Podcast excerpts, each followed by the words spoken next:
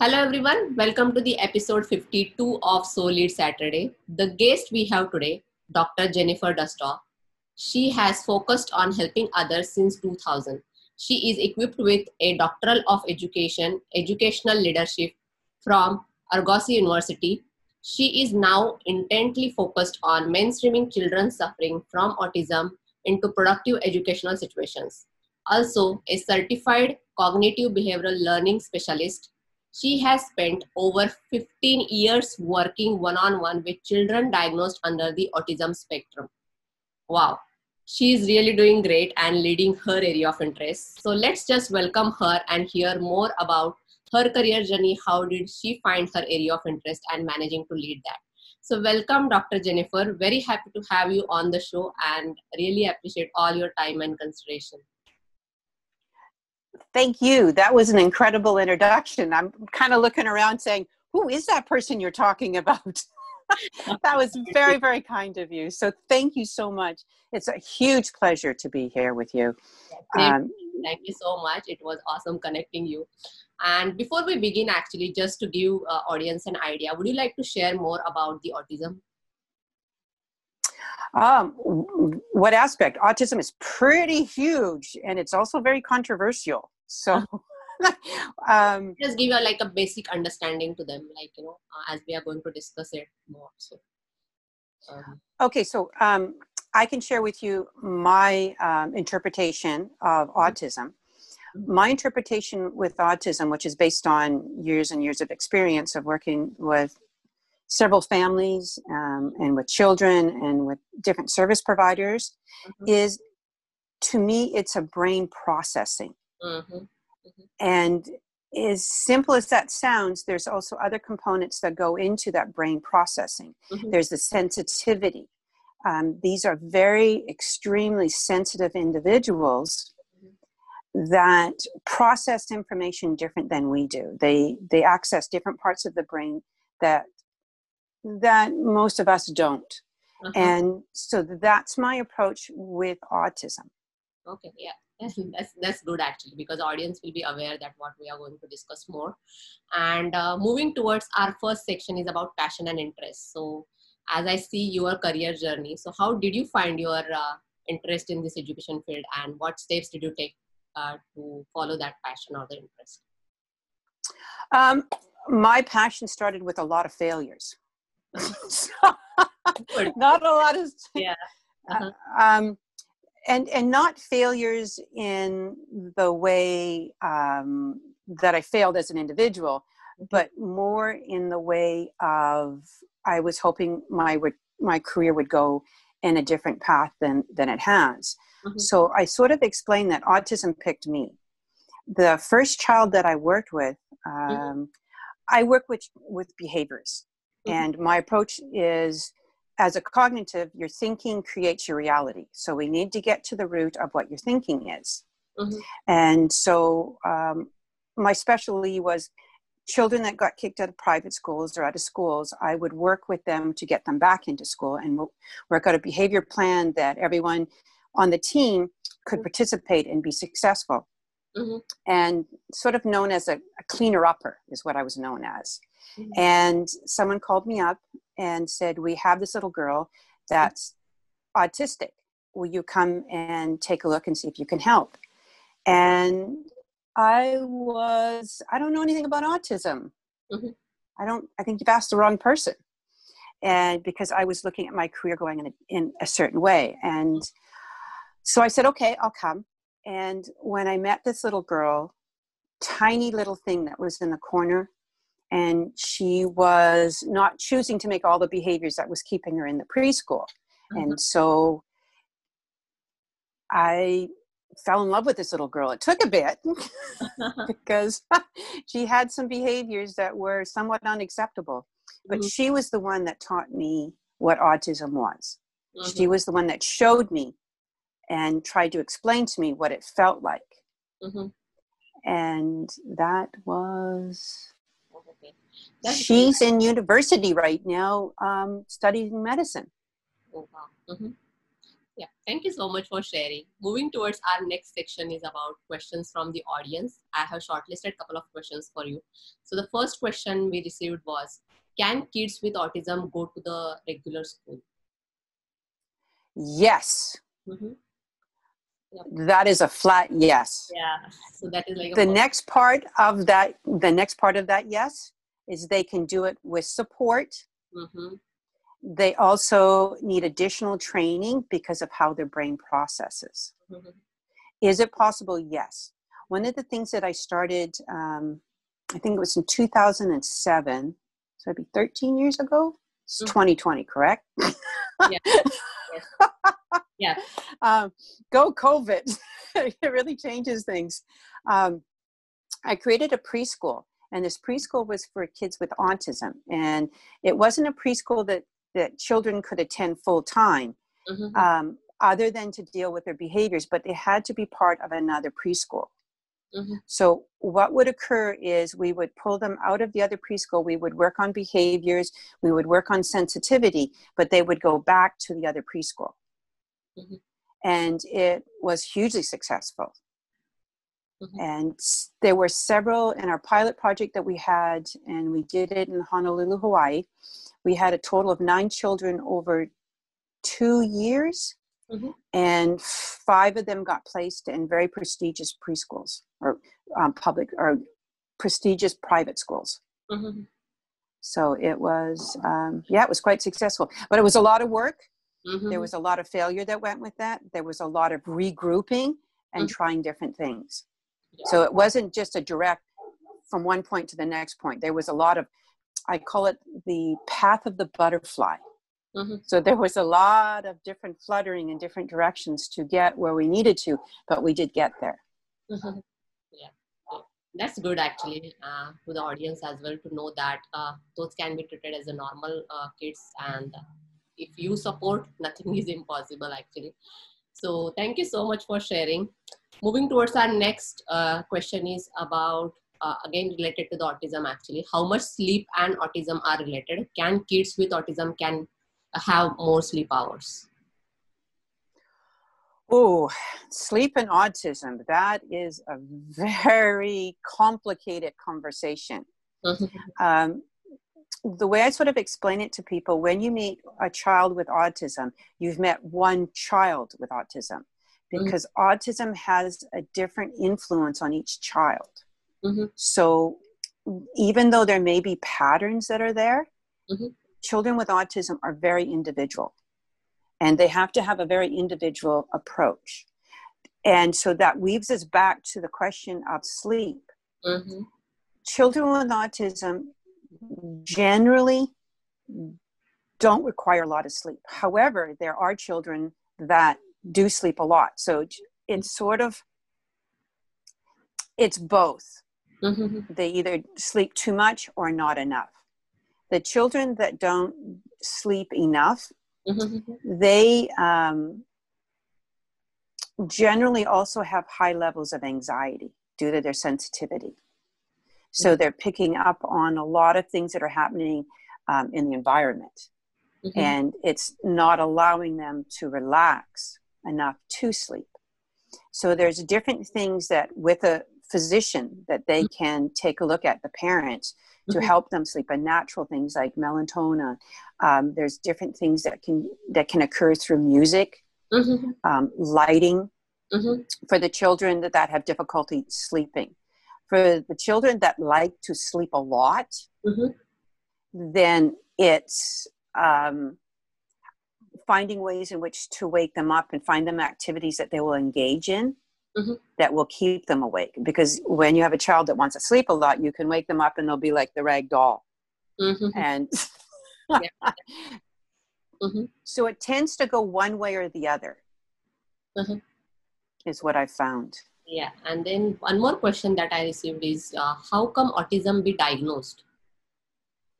Oh, um, the thing that I normally do with parents, um, moms, Mhm. moms seem to feel right from day one that something's not right. Oh, Moms are the best indicators. Mhm. Um, there also can be the biggest person in denial because they don't want to know that their beautiful child could be anything wrong, but they feel it. They feel it in their heart, they feel it in their soul that something's not quite right. Mm-hmm. Um, what I've found with parents, once again, they, they can either be very proactive or mm-hmm. they can hide it. And usually, when parents hide it, there's a lot of shame that's involved in the fact that there's something that could be wrong with their child. Mm-hmm. But the moms are usually the best indicators. Usually, when the moms are proactive, the dad generally has carries the shame and doesn't is in denial part. Mm-hmm. Yeah. Um, but moms generally do, and so what I find happens is um, parents will reach out to me, either the mom or dad, mm-hmm. and they'll say, "I don't know if my child is autistic or not. How do I know?" Mm-hmm. And you know, I can't do anything over the phone. It never works or through emails. Yeah. So some of the indicators that I ask them is one, do you get a sense that something's not quite right? That's mm-hmm. the first thing. Mm-hmm. The second thing is is tell me things about your child and what they're doing that makes you feel this. Mm-hmm. Yeah. And then from there, I'll follow up with some additional questions. Mm-hmm. Um, to see kind of like okay do we do we need to look at testing this child or could this be something else that's happening mm-hmm. um, in one case i had parents contact me and the the mom and dad were both proactive and they were sure that their child had autism mm-hmm. and with some questions and some conversation and some dialogue i said before you go any further with me go have your child tested mm-hmm. your is hearing Mm-hmm. And it turned out the child had a blockage in one of their ears. And once they washed that away, they cleaned it out, but they had to go to a medical doctor to do this. Mm-hmm. Um, the child's behavior started to shift quite fast. Mm-hmm. And then within that shifting, I said, okay, so now we've got some delayed things. Here are the people you need to go and see speech therapists. Um, you've also going to have a bit of a balance issue mm-hmm. because the child's had one blocked ear. Mm-hmm. So you need to go to an occupational therapist. So even though your child may check all those boxes, mm-hmm. it still not may not be what's going on. Mm-hmm. And and so for me, even though we need to be very proactive and and address things quite quickly, mm-hmm. we also have to take the time to breathe mm-hmm. and to look at what the data is showing us. And see what else we need to take a look at mm-hmm. before we go right down the path of mm-hmm. the child is diagnosed with autism. Yeah. And that's generally my approach with that. So I'm a very team type person. yeah. So I just, uh, out of curiosity, uh, what I, I, have a question like, you know, uh, when you think about convincing the parents, telling them that their kid is suffering from the autism, how difficult or the, how, how challenging is it to accept that fact? To to ask them whether they yeah so to accept that our kid is suffering from the autism how difficult it is on the parental side it varies okay. it, it it it varies a, a great deal um, mm-hmm. one of the other things is is support from family members mm-hmm. um, if there's a lot of support from family members mm-hmm. it's much easier to embrace what's going whatever is happening mm-hmm. if the parents don't have that support or additional support it's easier to deny it mm-hmm. than it is to face it mm-hmm. does that make sense and i think that's more of a survival thing yeah and and i don't think that the parents are being neglectful i don't think they're being irresponsible it is just what they can handle yeah. so support is key mm-hmm. um, with with dealing with a child with any type of special needs. Mm-hmm. Did, did that answer it? Yes, yes. Thank you so much for sharing. And moving towards our third uh, section is about like more or like a fun segment which we introduced like since couple of episodes. So here I'm going to give you three words and you have to tell me whatever comes to your mind whenever you hear those words. So okay. Abstract content. Uh, so are you ready? Mm-hmm. Yeah, so the first word is kids. The first word is which? Kids. Could you spell that? I'm sorry. Kids, kids. K I. Kids? Kids, yeah. Kids. Yeah, kids. Yeah. Beautiful. Beautiful. Uh, Beautiful. autism, Autism. Possible. possible. And, Anything's possible. Yeah. And global health Oh, needed. needed, right? Okay, that's great actually. Uh, you were really, very good at that. So thank you so much. And I like this game. Let's play it again. very, actually, it's very difficult. Like, you know, you are the first person, I guess, who came up with like uh, actual abstract, like, you know, uh, giving the one word associated with it, which is very Oh, the one I gave two. The, other, you know, Yeah. everything's possible. need like sentences to describe, right? So it's very hard when it comes to telling something in very abstract, like a short form. So thank you so much. And uh, moving towards our next section is about exploring your career, work, and volunteering. So the first question under that section is: uh, You are a cognitive behavioral learning specialist. Would you like to share more insights about it with the audience? Okay, so um, the cognitive behavioral uh, society or the, the group in that area is is relatively new. Mhm. It is a new field, and what drew me to it is um, I had a professor in university, and he was a cognitive behavioral specialist, and he was taking interns in, Mhm. and I listened to him talk in regards to his passion and his thought process in healing and the approach to healing. For me, I've, I've never been comfortable with having someone's answers Mhm. because f- for me, I barely have my own at times. So, how am I going to have other people's answers and from a book? Uh-huh. And we all know that when books are written, that doesn't mean that's where we're at. We may have evolved since then, but we're still using that approach from that book. Mhm. So those things for me didn't sit well with me. Mhm. So then I had this professor, um, Dr. Gills, and Mhm. he talked about cognitive and our thinking and how it is the steering wheel to our reality. Mhm. So even if we won a million dollars, if our thinking is still this, the million dollars would not bring us joy. Mhm. So it's the thinking and that creates the awareness of what we allow into our realities or Mhm. what we'll see. Mhm. And I just, I to me, I lit up. I'm thinking, I, I like this approach. This this could work for me. Mhm. And and as I mentioned earlier about a lot of failures, um, I had um, kind of dabbled in all the different types of psychology. And as I went into it, it was like, no, it doesn't work for me. No, it doesn't work for me. I'd start out and I'd be like, oh, this is it. This is it. And I'd get further with it and I'm like, no, it doesn't resonate with me. It, Mm. it doesn't. And no matter how much I tried, it didn't resonate. I, I look around at the other students and they're not jazzed like, I'm not jazzed like them. Mhm. So then when it came to the cognitive behavioral approach, Mhm. it was from the first class I had with him, I, I was lit up like a Christmas tree. This to me was gonna work. This this was this, this spoke to me.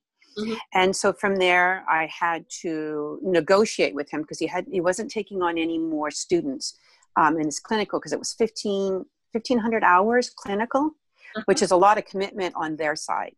Um, because they're teaching us Mhm. and we're going to make a lot of mistakes Mhm. and so they still have to keep their patients safe from from us learning Yes. Yeah. and Uh-huh. and so i found that within the first couple months Uh-huh. it was like i could see it inside my head Mhm. i could see the dialogue i could see the events Mhm. and it just lined up for me Mhm. and then from there the rest of the clinical hours went very quickly i was like can't we do more and then it's like no you have to get out and you're done Mhm. and i'm like no no no no no no i like staying here because it's like the womb you're nice and safe you're Uh-huh. not really and any mistakes you make are being caught very quickly because of your supervision Uh-huh. and you know the debriefings and um, so that was that was kind of very scary for me Mhm. that um, it's like having trainer wheels and then they're taken away Mhm. but you know you can do it but the training wheels can make you feel pretty safe Mhm. and that was when i was looking at my career going down private practice as a cognitive behaviorist And that's when it took a detour to autism. Mm-hmm. And I started applying the cognitive behavioral principles mm-hmm. to working with um, this child with autism. And it was very successful. Mm-hmm. So then what happened from there, another parent said, Oh, I've seen that you've been successful with this child. Will you work with my child? And so, of course, I have to get a disclaimer mm-hmm. that I kind of don't know what I'm doing. And mm-hmm. with parents, they were like, I don't care. It's better than nothing. Or it's mm-hmm. better than us being on a waiting list. It's better than what we have right now. So I'm mm-hmm. thinking, that can't be good, you know, when you're out of elimination, right? That it's it's better than nothing. So um, then the next child, and you know, I had to tweak mm-hmm. the approach to to work with each child, mm-hmm. um, but it was successful again. And so that led me down the path of applying the cognitive behavioral principles to working with children with autism, mm-hmm. which changed my career. It changed my path and what was occurring with it. And of course, being a cognitive behaviorist, um, applying those principles when it's all basically psychology, um, sociology, psychiatry that's been used with autism. Mm-hmm you know and along comes this new idea mm-hmm. of thinking okay well what if we approach their thinking uh-huh. or what if we look at their brain processing uh-huh. and so i kind of approached it like kids with dyslexia children mm-hmm. with dyslexia um, over 50 100 years ago were treated um, in psychiatric they received shock treatment mm-hmm.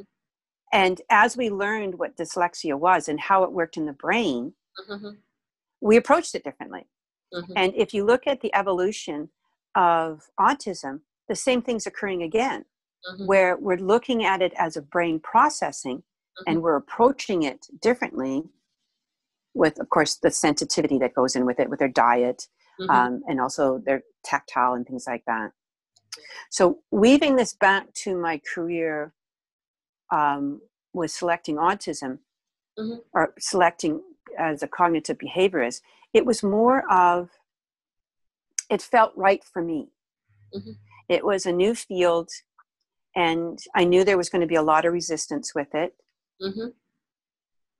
But I could only go with how I felt and how it mm-hmm. it felt with me. Because if I felt like my cup was full, then I'm going to have that influence on others if I chose something where I didn't feel like my inner cup was full, I would be approaching all the clients mm-hmm. as a half empty cup. And I would be, you know, it, it wouldn't be the same outcome that I would be looking for and what I'd want to have happen. Mm-hmm. So, um, kind of selfish. So it was more about how I felt oh. and, and how it, and it, it wasn't without being difficult. I mean, it was very difficult learning and a lot of the difficult part as a cognitive behaviorist is looking at what thinking was I bringing to the situation. Mm-hmm. What was I bringing to the events? Mm-hmm. Where you have to do a lot mm-hmm. of in, internal journeying, and, and all of the professions do that. I mm-hmm. found for me, this one was what was I thinking? Why was i thinking that? Where mm-hmm. was that thinking coming from? Mm-hmm. and and what i mean by that is so if i went and saw a child with autism and i looked at them and i, I would say well i don't see you being able to do that. Rather than how can i help you get that? Yes. Yeah yeah. That shows actually your courage as well because you went what you failed through. And like it is moreover like when it comes to passion or the interest we are talking more about that as well that you know whenever you are passionate about something bringing the change or bringing the change in thinking it is more about you have to feel that inside first and then you can do something about it. So thank you so much. I really appreciate that you appeared on the show.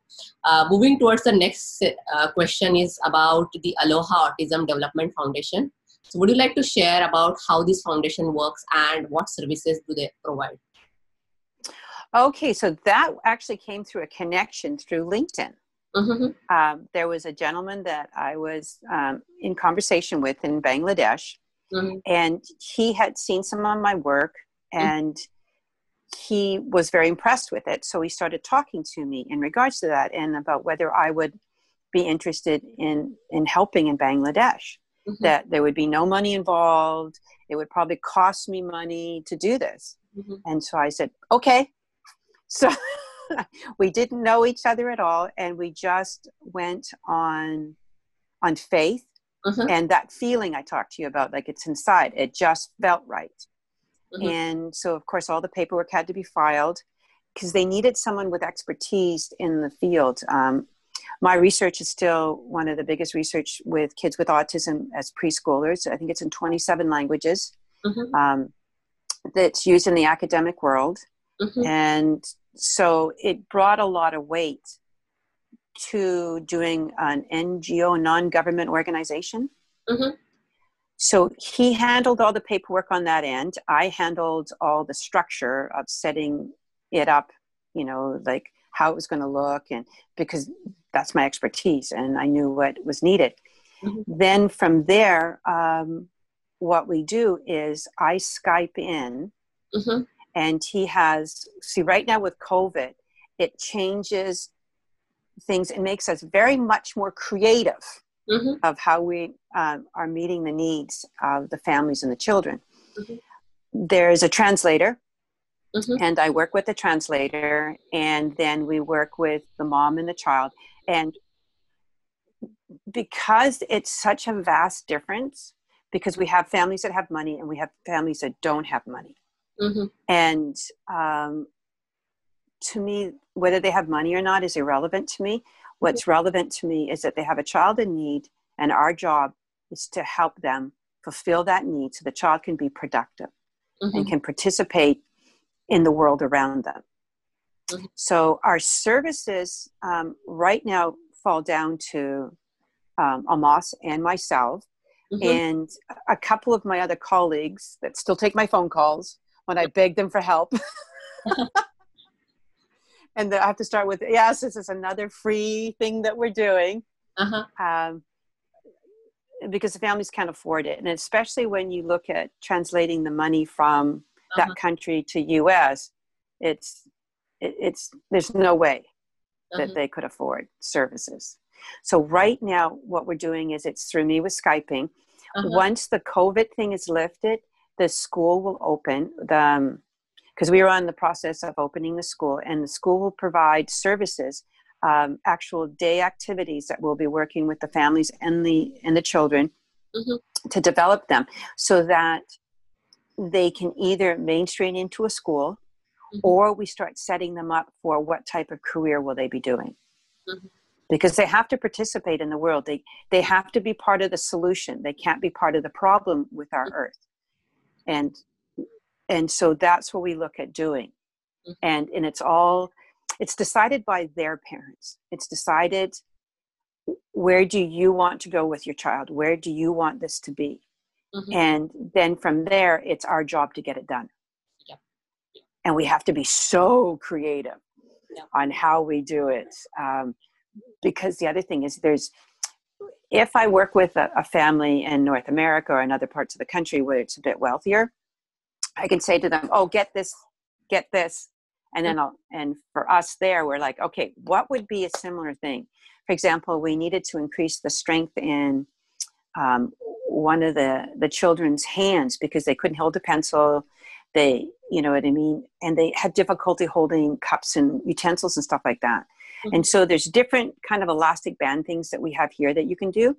So mm-hmm. Amos and I were thinking and thinking, what can we do? And so I'd describe to him what it is we need to do and he's so smart he's like he's he's so funny and smart he goes he goes we can do this so it's a tennis ball so we're going to a tennis ball and the child is squeezing it to start developing the hand strength and then the fingers close together fingers far apart so it's creating different muscles mm-hmm. and it's actually doing the same thing as these elastic band things that they would need to purchase. So we really have to think outside the box a lot mm-hmm. to be able to create this. And we're getting to the point now where the child is able to to hold the item like a pencil or a crayon longer without her hand getting tired without it being extremely uncomfortable and she wants to quit right?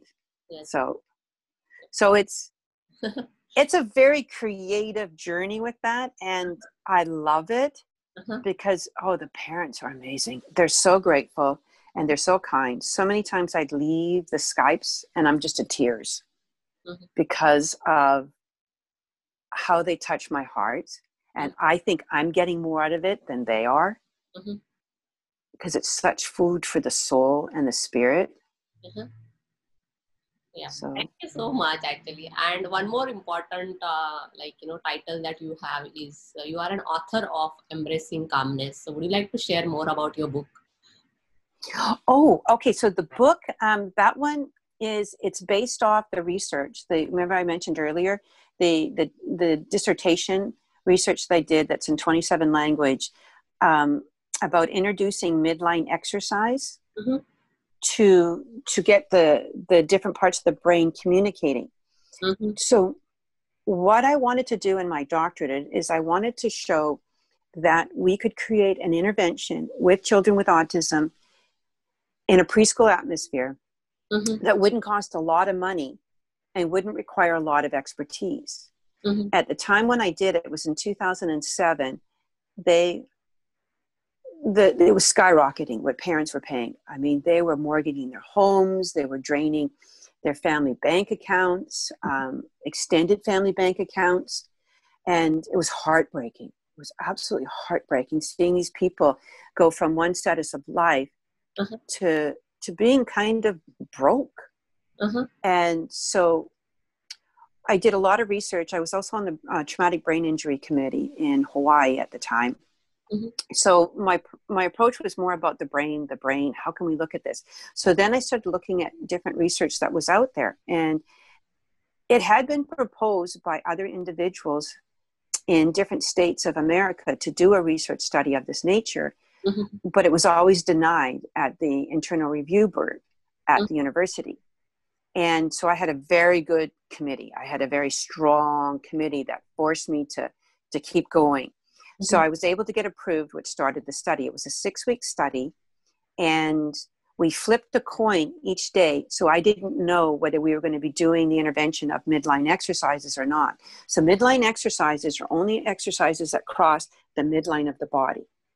Mhm. So, but there's lots of different ones that you can do that help reboot the brain, and they're not new. They Mhm. use them with stroke victims. Yoga uh, is based on, is midline exercises are based on yoga too. Mhm. Um, trying to think of martial arts. Mhm. So it's it's not a new invention; it's application of it. Mhm. And um, so we would do it for a set amount of time, and then we would take data on that on their behaviors. So we had we had six behavior, five behaviors that we were looking at measuring.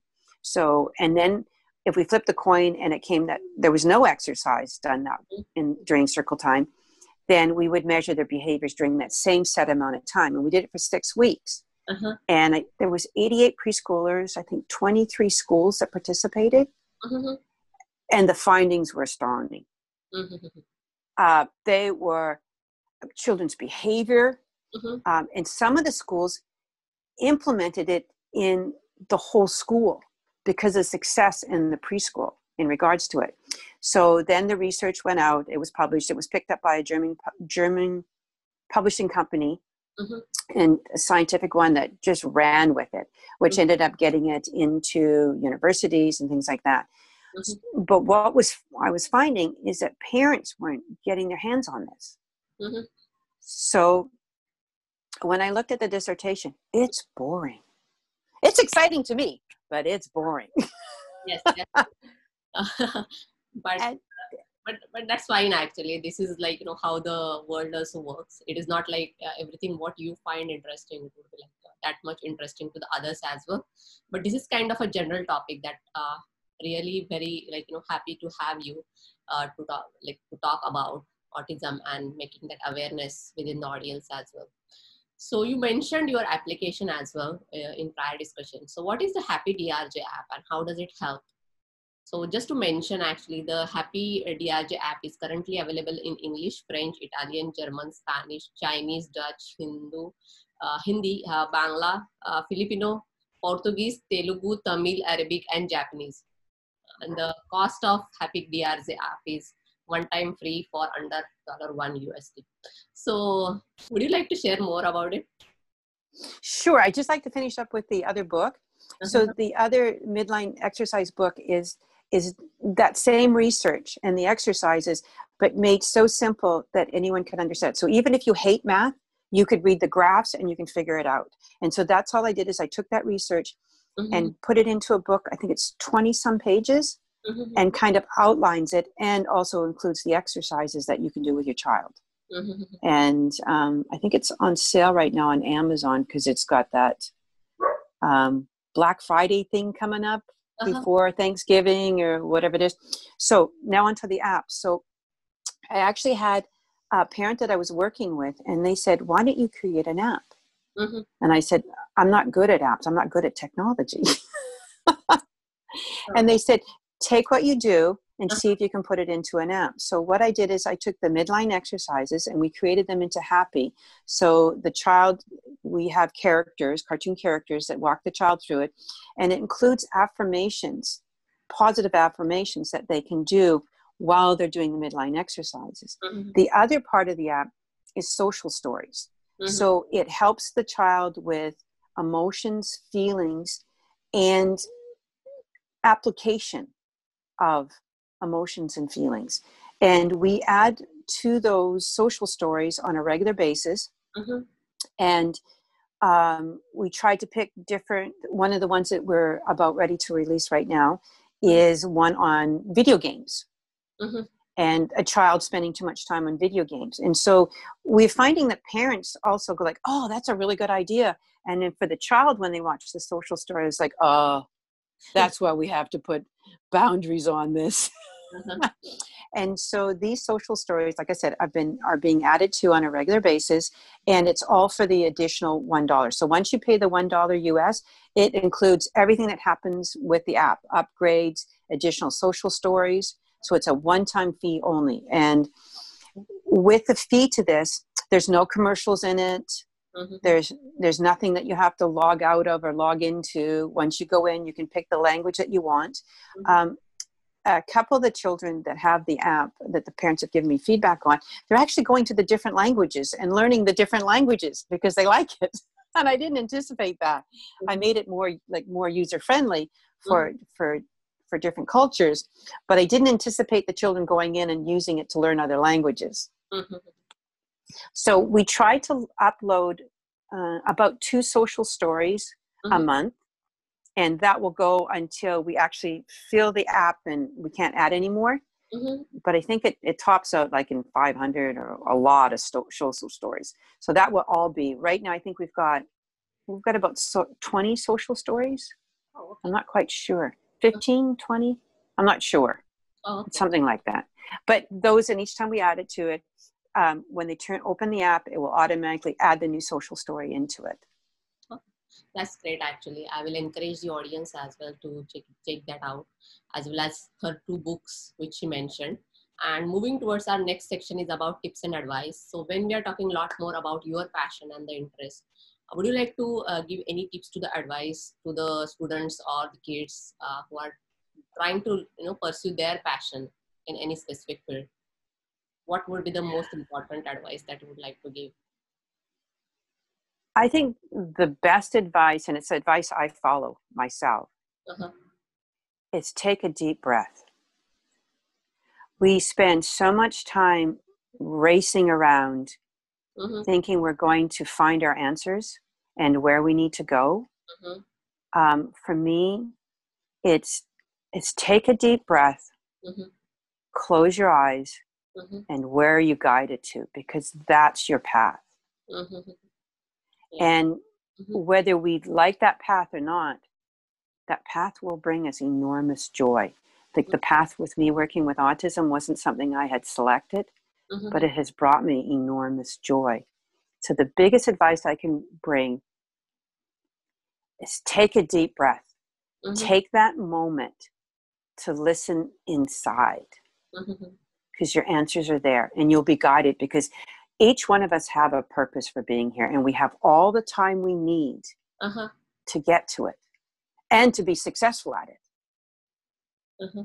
yeah so uh, thank you so much and that is definitely like you know for the kids it is the best advice to have irrespective of whichever field they are trying to grow or build their career in and towards the closure moving towards the closure of this uh, episode we are moving towards the leadership so the way you are leading your passion so what do you think is your leadership style and any specific leader that you always follow or admire and why um,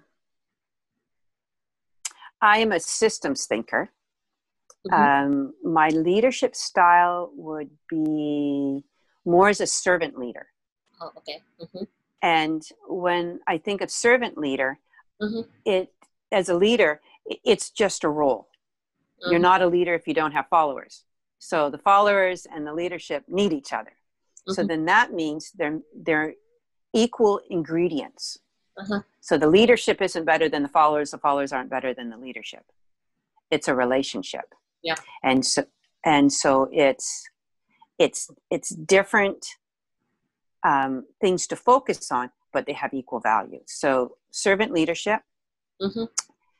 um, i think for a role model would be the new zealand prime minister mm-hmm. um, jacinda um, is is an amazing woman and what I think is so amazing about her leadership mm-hmm. is you get to see her heart. Mm-hmm. Mm-hmm. And when you can see the stress on her face when she makes decisions, and mm-hmm. you feel the, the tough decisions that she makes mm-hmm. keep her up at night. Mm-hmm. But she has to make a decision um, for for for the country that she's keeping safe. Mm-hmm. And it's not without its cost to her personally. And she's not bitter about it. She's not angry about it. She's not it's it's like every interview I see her in, it's like she looks at you and says, "Thank you for letting me do this.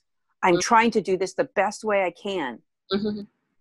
And I'm using as much resources as I can to do this, mm-hmm. but it's not going to be perfect, but it, it's the best I can bring to the table. Mm-hmm. And mm-hmm. she doesn't attack other people when she makes that statement. She doesn't, she owns it. She mm-hmm. owns mm-hmm. who and what she is in her style. So she blows me away. I'd love to work with her one day. I would love to work with her one day. I would love to be in the same room with her one day. I'd be good with that.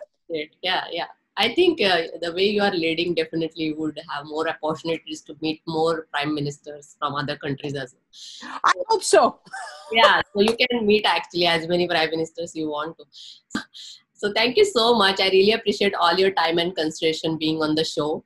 And uh, to end this episode, I'm going to end it with a quote that the way uh, Jennifer is leading her area of interest, I would feel it is that nothing is impossible if you follow, if you keep a courage to follow your heart. So thank you so much. And as I always say, until we meet, happy leading, let's lead together. Stay safe. Bye.